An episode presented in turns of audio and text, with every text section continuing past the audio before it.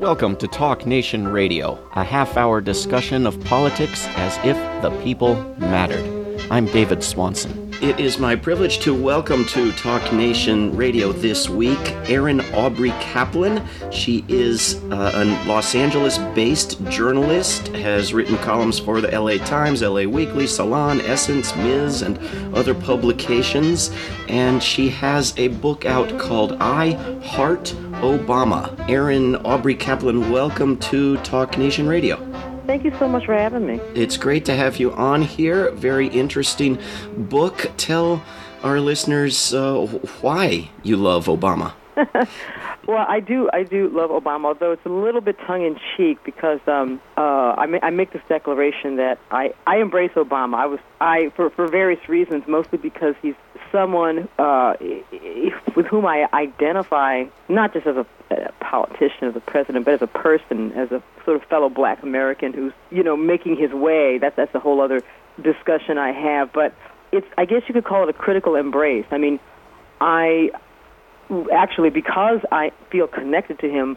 I, for the last eight years, I've been very sort of warily following him, watching what he's doing, seeing how he evolves as president, and I have not been happy the whole way um, because I really have felt such a personal stake in the whole, you know, enterprise of him being president. But I do fundamentally, I guess, identification is the kind of love I'm talking about. It's the first time I felt in my lifetime, and I'm Obama's age, so we're the same generation.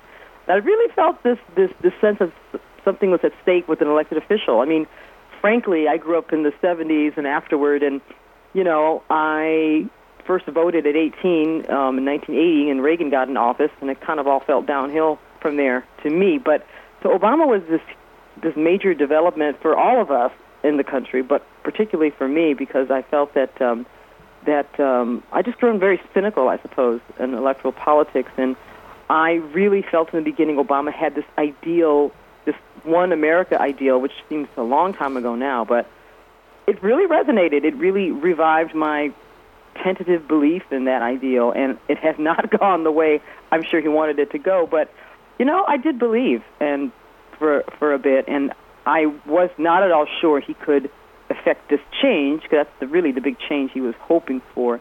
But I really, I was very interested in watching him try to do it, and I was fearful of his chances of success, and I had reasons for that. But um, you know, I, I the main thing is that I felt connected to him. I felt invested in what he did how he did it in a way that I never felt invested before in an elected official, and certainly not in a president. In, in the book, you you cite your own views uh, over time and those of other people you you interview. You quote a number of excuse me. You quote a number of other people uh, on their views about Obama, sure. uh, and and what you seem to have fallen in love with, uh, and others uh, in your book includes his looks, his voice, his mm-hmm. poise, his facial expressions, and of course his skin color, his race. Uh, I, I mean, are these good reasons to support a politician, or even to get married to somebody, for that matter? Well, it might be good mar- reason to get married to somebody.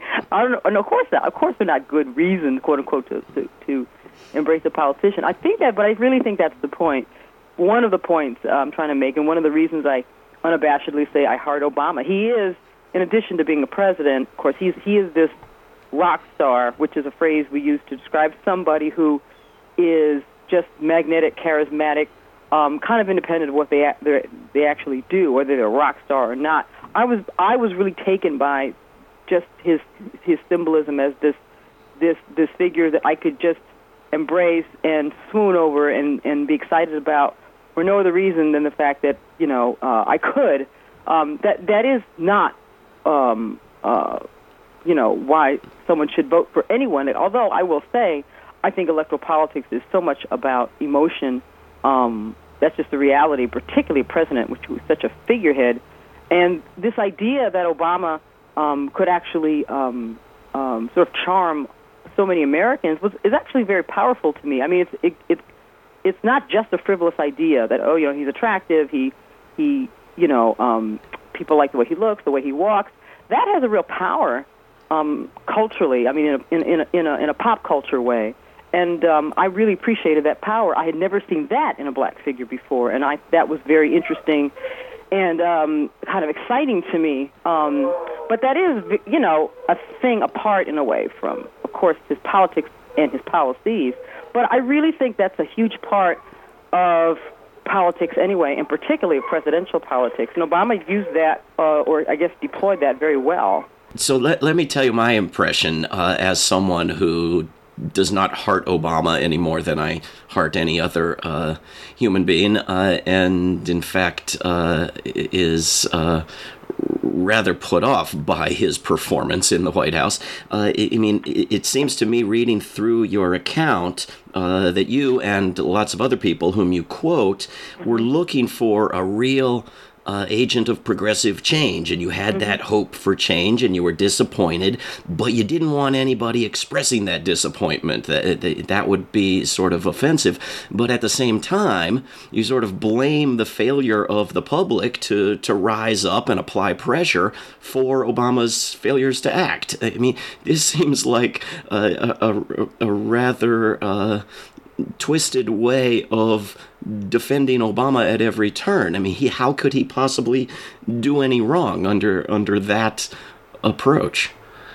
Well, I don't think it wasn't a matter of him not doing any wrong. I think there's there are plenty of people who, who are I quote in the book who are progressives and, and actually just ordinary black people who who were not at all happy with many things he did. I think what you're talking about is this this unwillingness to criticize him in public, perhaps, and you know that's a really particular thing with um, with a lot of black people. It it, it really felt caught. Um, there's so much going on. Um, on the one hand, they were thrilled he became president. What you know, huge symbolism. Two, there were expectations that, of course, the black man in office is going to, in some ways, address the uh, generations-old racial crisis. You know, I mean, there are lots of crises in the country, certainly that he inherited, particularly, but there was this, you know, natural expectation he he could do something about that. And at the same time, um, people said, well, his hands are going to be tied. He's, you know, the way politics work in this country, you don't directly uh, uh, address racial crises. It's no longer in fashion. Um, can't do that.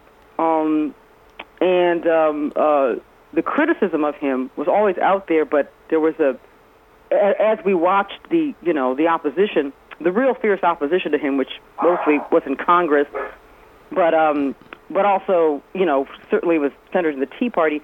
We watched that develop and felt that, well, you know, why pile on the criticism? He's he's getting, you know, so much antipathy, and a lot of it racial antipathy. Um, there was an unwillingness to to voice our own criticism. So I'm just looking at all the pieces of this puzzle. I mean, I'm not I'm not saying any responses were absolutely correct, but I think it was just very complex and uh, and just wasn't you know, black black and white, so to speak. But um, it was well, just a real first for for everybody, I think. Well, let's just look at this distinction between criticizing a politician in public and somewhere else. I mean, what would what value would there be in criticizing a, a politician in private? Well, see, that's the thing. I really believe that, of course, Obama's a politician, but he just was not seen that way amongst black people. He was a real figure. In fact, I call him, you know, he, he's this this this symbol. Of course, he's first black president. Therefore, he's like Jackie Robinson. He's like a Joe Louis. He's like a uh, that kind of figure, which is not just a politician. It's it's like a cultural figure. In fact, I call him a folk hero um, uh, because in, in other ways he is he is like uh, one of us, the sort of uh, fellow Black American who is trying to, you know, um, uh, trying to make his way, trying to trying to do his job, so to speak. And so we didn't quite. Of course, he's president. He's a politician. That's certainly him. That's his public face. But I really believe a lot of black folks saw him in a very specific way as this modern, um, um, uh, not a black leader. That's a whole other chapter. Whether he's even a black leader, but a very a very key cultural and historical figure that that we're constantly trying to assess. And the conversations we had about him were were not just about his policies and what he's doing, but about him as a as a um, as a figure, as a sort of a member of our family. You know, how, what we we we we looking at what he was doing as president, criticizing his policies or agreeing with them, and also kind of watching how he's being treated by Congress, by other Americans, by by you know the outside world. So all these, you know, he he really is, you know, in a way, very kaleidoscopic. He represents so many things to black people, and um, uh, you know, there was always this conversation going on that it was not exactly public. Um, it really was was insular, and um, I really wanted to kind of examine that, and um, because to me it was a huge piece of it will be, I think, a big piece of Obama's legacy that um, that literally did not get talked about because we really have just been um, focused so much on the politics the last eight years, and that's been the public discussion, and you know, rightly so, because um, that has been evolving. But there, at the same time, I wanted to go, I wanted to look at the more subtle um, and less talked about aspects of his um, of his his presence in the White House. Yeah, we're speaking with Erin Audrey Aubry Kaplan, whose book is I Heart Obama. It, it, just seems to me that if you cheer for Jackie Robinson or if you boo for Jackie Robinson, uh, thousands of people don't die as a consequence. You know, the, the president is actually in a position of, of great uh, impact on the world. Sure. So that uh, President Obama has just now said that overthrowing the government in Libya was a mistake. Mm-hmm. Well, some of us were screaming at the top of our lungs five years ago, don't do it. Mm-hmm. Now, we were inappropriate, we were out of place, we were racist, whatever we were. We then thought what he thinks now. So, you know, what are we supposed to think now, and what are we supposed to do about a so called mistake that of that of course is actually a serious crime resulting in thousands of deaths and a, a country thrown into chaos and weapons dispersed around a region uh, that, that is extremely violent. Uh, what you know, are we supposed to sort of look away because uh, Obama is this? Uh, figure uh, of mythical proportions, or are we supposed to treat him as a as a public servant and, and hold him accountable for what he does? Uh, well, I, I'm, I'm not suggesting you don't hold him accountable, and there are many things that I bring up in the book that troubled me um, on the foreign policy uh, side. I mean, I, I, I'm not even sure, you know, uh, killing Osama bin Laden was a, a great thing. Um, there is, of course, the whole heightened security state that he oversaw um, that he, I guess, you know, he could own that. Um, there, there's all sorts of things. Um, I'm not disagreeing with your view of Obama. I guess I, my my point writing the book was to really look at Obama um, as a figure amongst African Americans, starting with myself, and um, um, and, and, and, and nobody, no one I talked to suggested that people were racist for, for example, for for criticizing Obama about about what he did in Libya or in other places, or in the Middle East, or you know, that is, uh, uh, you know, it, it wasn't. It, it's not that black and white at all.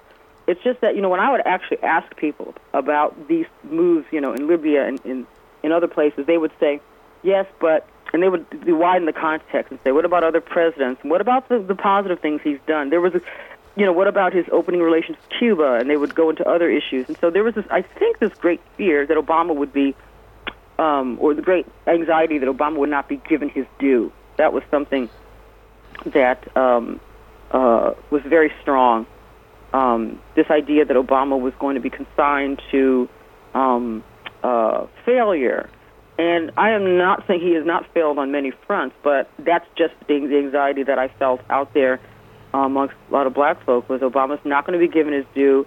He's not going to be put in proper context and I know that that can sound like uh, an excuse, but in some people's minds, you know, I mean, maybe it was for some people, but most people were very concerned about um, uh, this over focus on all that Obama uh, has has done wrong and not what he has done right, or or you know, just it, it really had more to do with characterization of Obama.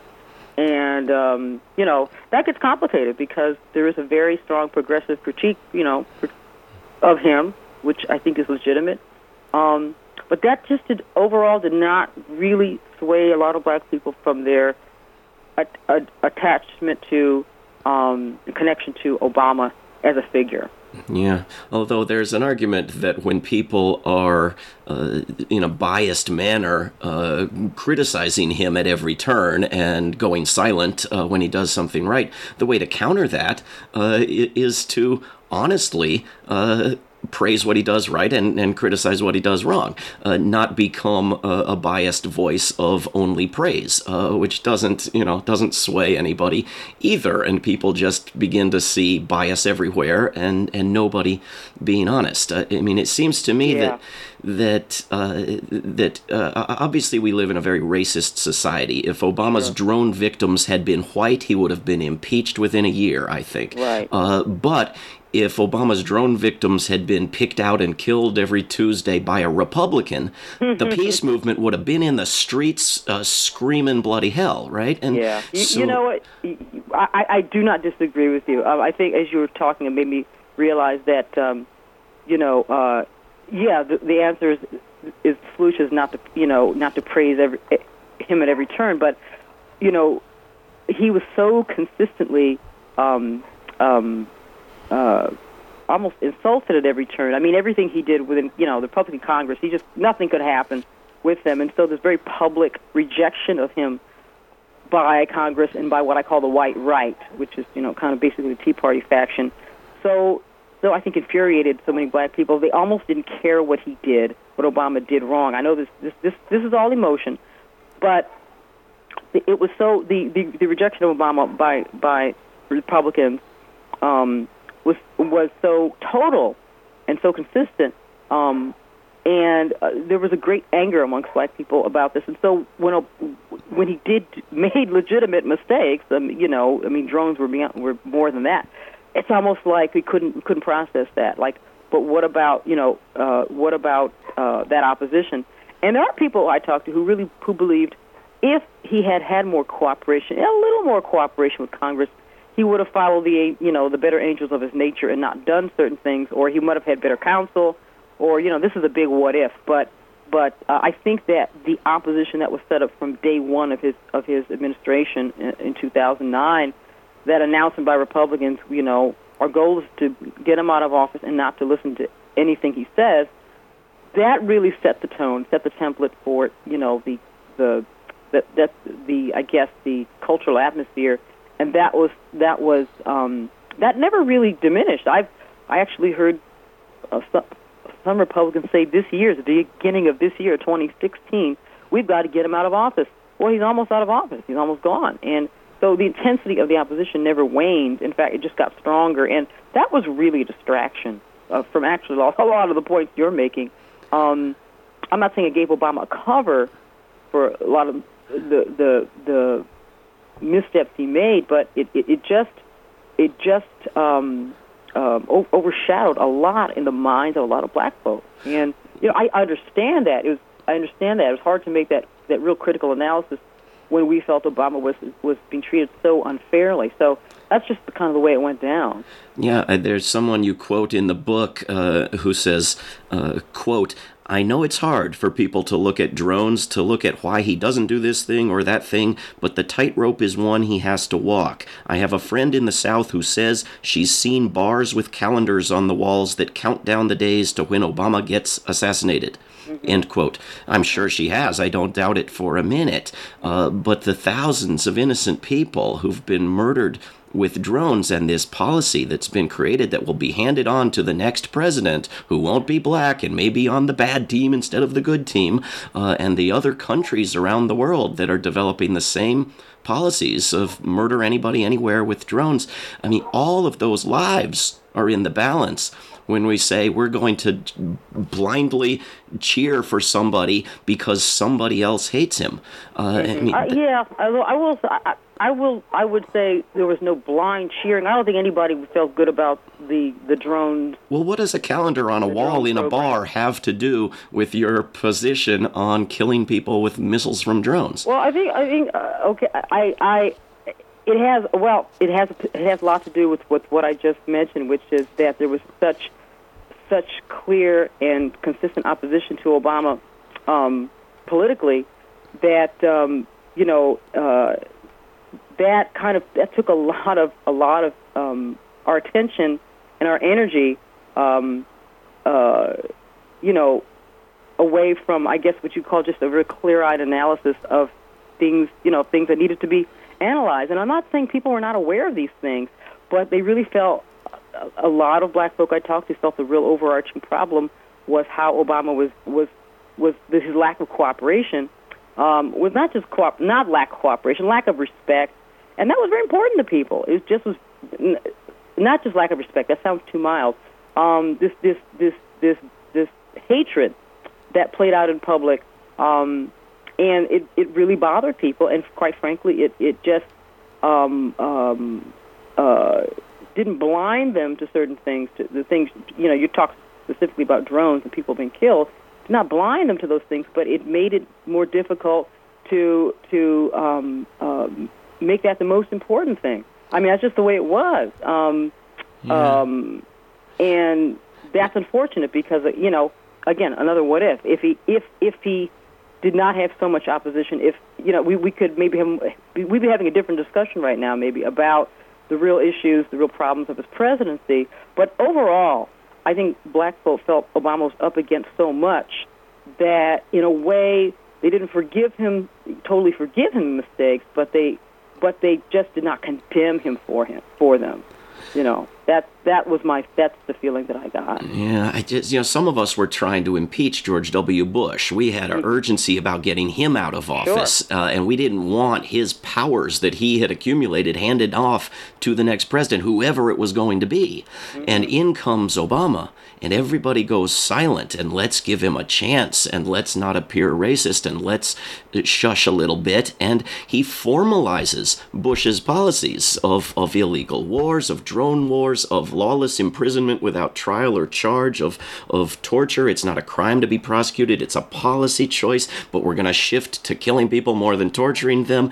A bigger Pentagon budget under Obama than any previous president, openly bragging about bombing seven uh, predominantly Muslim countries, predominantly dark skinned countries, greater secrecy than any previous president, greater retribution against whistleblowers than any previous president, continues the bank bailouts, no NAFTA reform, no Employee Free Choice Act, none of the campaign promises, the health care mess negotiated with the executives of the insurance companies. I mean, if a Republican had done any of this, we wouldn't have just been sort of moderately uh, annoyed but don't want to go over, but we would have been outraged if a Republican had done these things.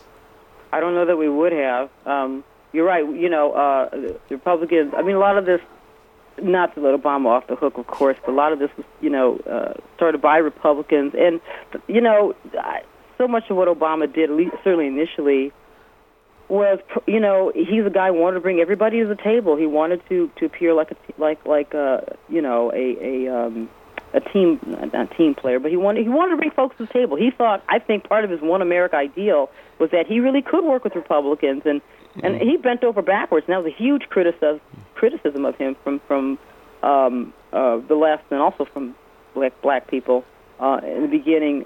He's given away too much, and mm, I'm not saying some of these moves we're not, you know, um, okay, ma- mainly his idea, but also as part of this, this I think his own agenda to to um, uh, win everybody over. Yeah. Um, everybody in Washington, not not you and me. Everybody in not, Congress. Not you and me. Washington, right? Exactly. And it didn't work. That's the irony.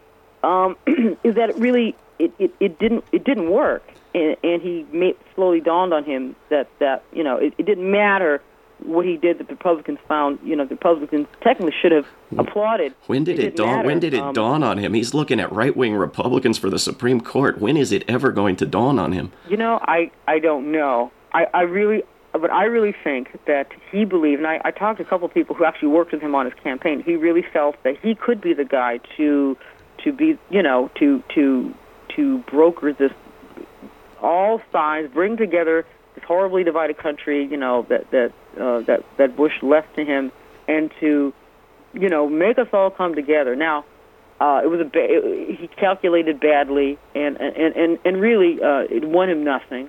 Um, would I don't know, you know, if he was doing this for political expediency or or or for um, uh, uh, or, or to really try to bring folks together. But but, but just anyway, the idea that he knows better in his secret heart of hearts somehow yeah, well, makes I, I it better believe, yeah. than if it were someone else doing the same things, right?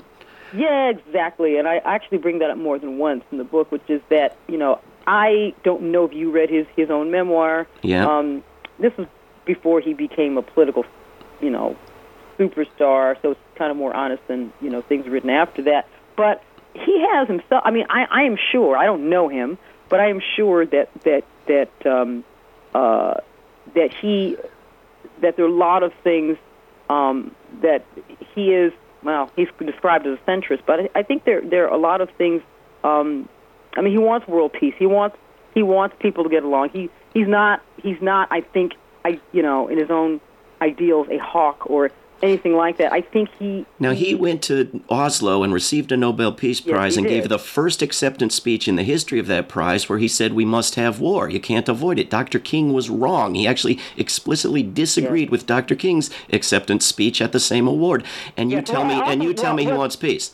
To be fair, he did say before that before that happened, when he was, I think, in the Senate, um, said, "Oh no, I'm sorry." He was running for when he was running as as a candidate. He said, I'm not against all wars. I'm against stupid wars, right? Yes, that's that. exactly what he said. Yeah. So he never, never uh, um, uh, represented himself as a anti-war. No, no, he didn't. But you just did. You just told me he wants peace. Right. Well, you, you, know, the Pentagon says it wants peace. It wants peace through war. I want peace through peace. There's a difference. Um, yeah, you're right. There is a difference. But again, he, he, he. I think um, uh, at the time, you know, um, he sounded like a let's just say he sounded he was like a breath of fresh air to many people who were in fact tired of wars you know did not you know were were were, were uh, yeah, yeah, they wanted peace. We all wanted peace. Sure. Uh, his voters well, we wanted peace. peace. Right, right. But, but I'm saying, I think uh, many people. One of the, one of the things that got him into office in 2008 was the complete fatigue with the Iraq War, which, um, you know, was a, a huge waste of, of blood and treasure. And Obama, you know, um, uh, uh, opposed that war. Um, so other than voting to fund it every dollar he could get his hands on. He he uh, and having the good fortune to not be in the Senate yet in time to have voted for it, which won him a primary over Hillary Clinton, who was in right. the Senate at the time. Um, we, right. It's, right. Well, you know, I, you know, these are um, these are all really vital issues that um, that you know, you really cannot separate from Obama the figure. But I, you know, what I was trying to do was really look, get in very close and look at Obama as, you know, I was looking at his residence as a cultural, historical figure amongst African Americans, be- simply because he achieved the impossible, at least in our minds, and that is to become president. Now, one thing I I do say in the book, one of the reasons I feared. Okay, less than a Obama, less than a minute. Okay, uh, one of the reasons I feared for Obama was that I knew he was he was in fact taking over an empire, taking over this huge thing called the this huge machine called the United States, and what could he really do? What was he going to do um, to to affect change? And that was that was going to be the struggle. Well, I think it is a lesson for what voters should not do this time around, uh, and, and, should not double down on the tokenism and the identity uh, politics. But the book is called I Heart Obama. It's by Erin Aubry Kaplan. Erin, thank you for coming on Talk Nation Radio. Thank you, David. This is Talk Nation Radio. I'm David Swanson. Take action at rootsaction.org. Help end war at worldbeyondwar.org. All past shows can be heard at davidswanson.org. Talk Nation Radio is produced in Charlottesville, Virginia, and syndicated by Pacifica Network. If you are listening to a nonprofit station, please support that station. Talk Nation Radio is funded by contributors at davidswanson.org. There is no way to peace. Peace is the way. Until next time.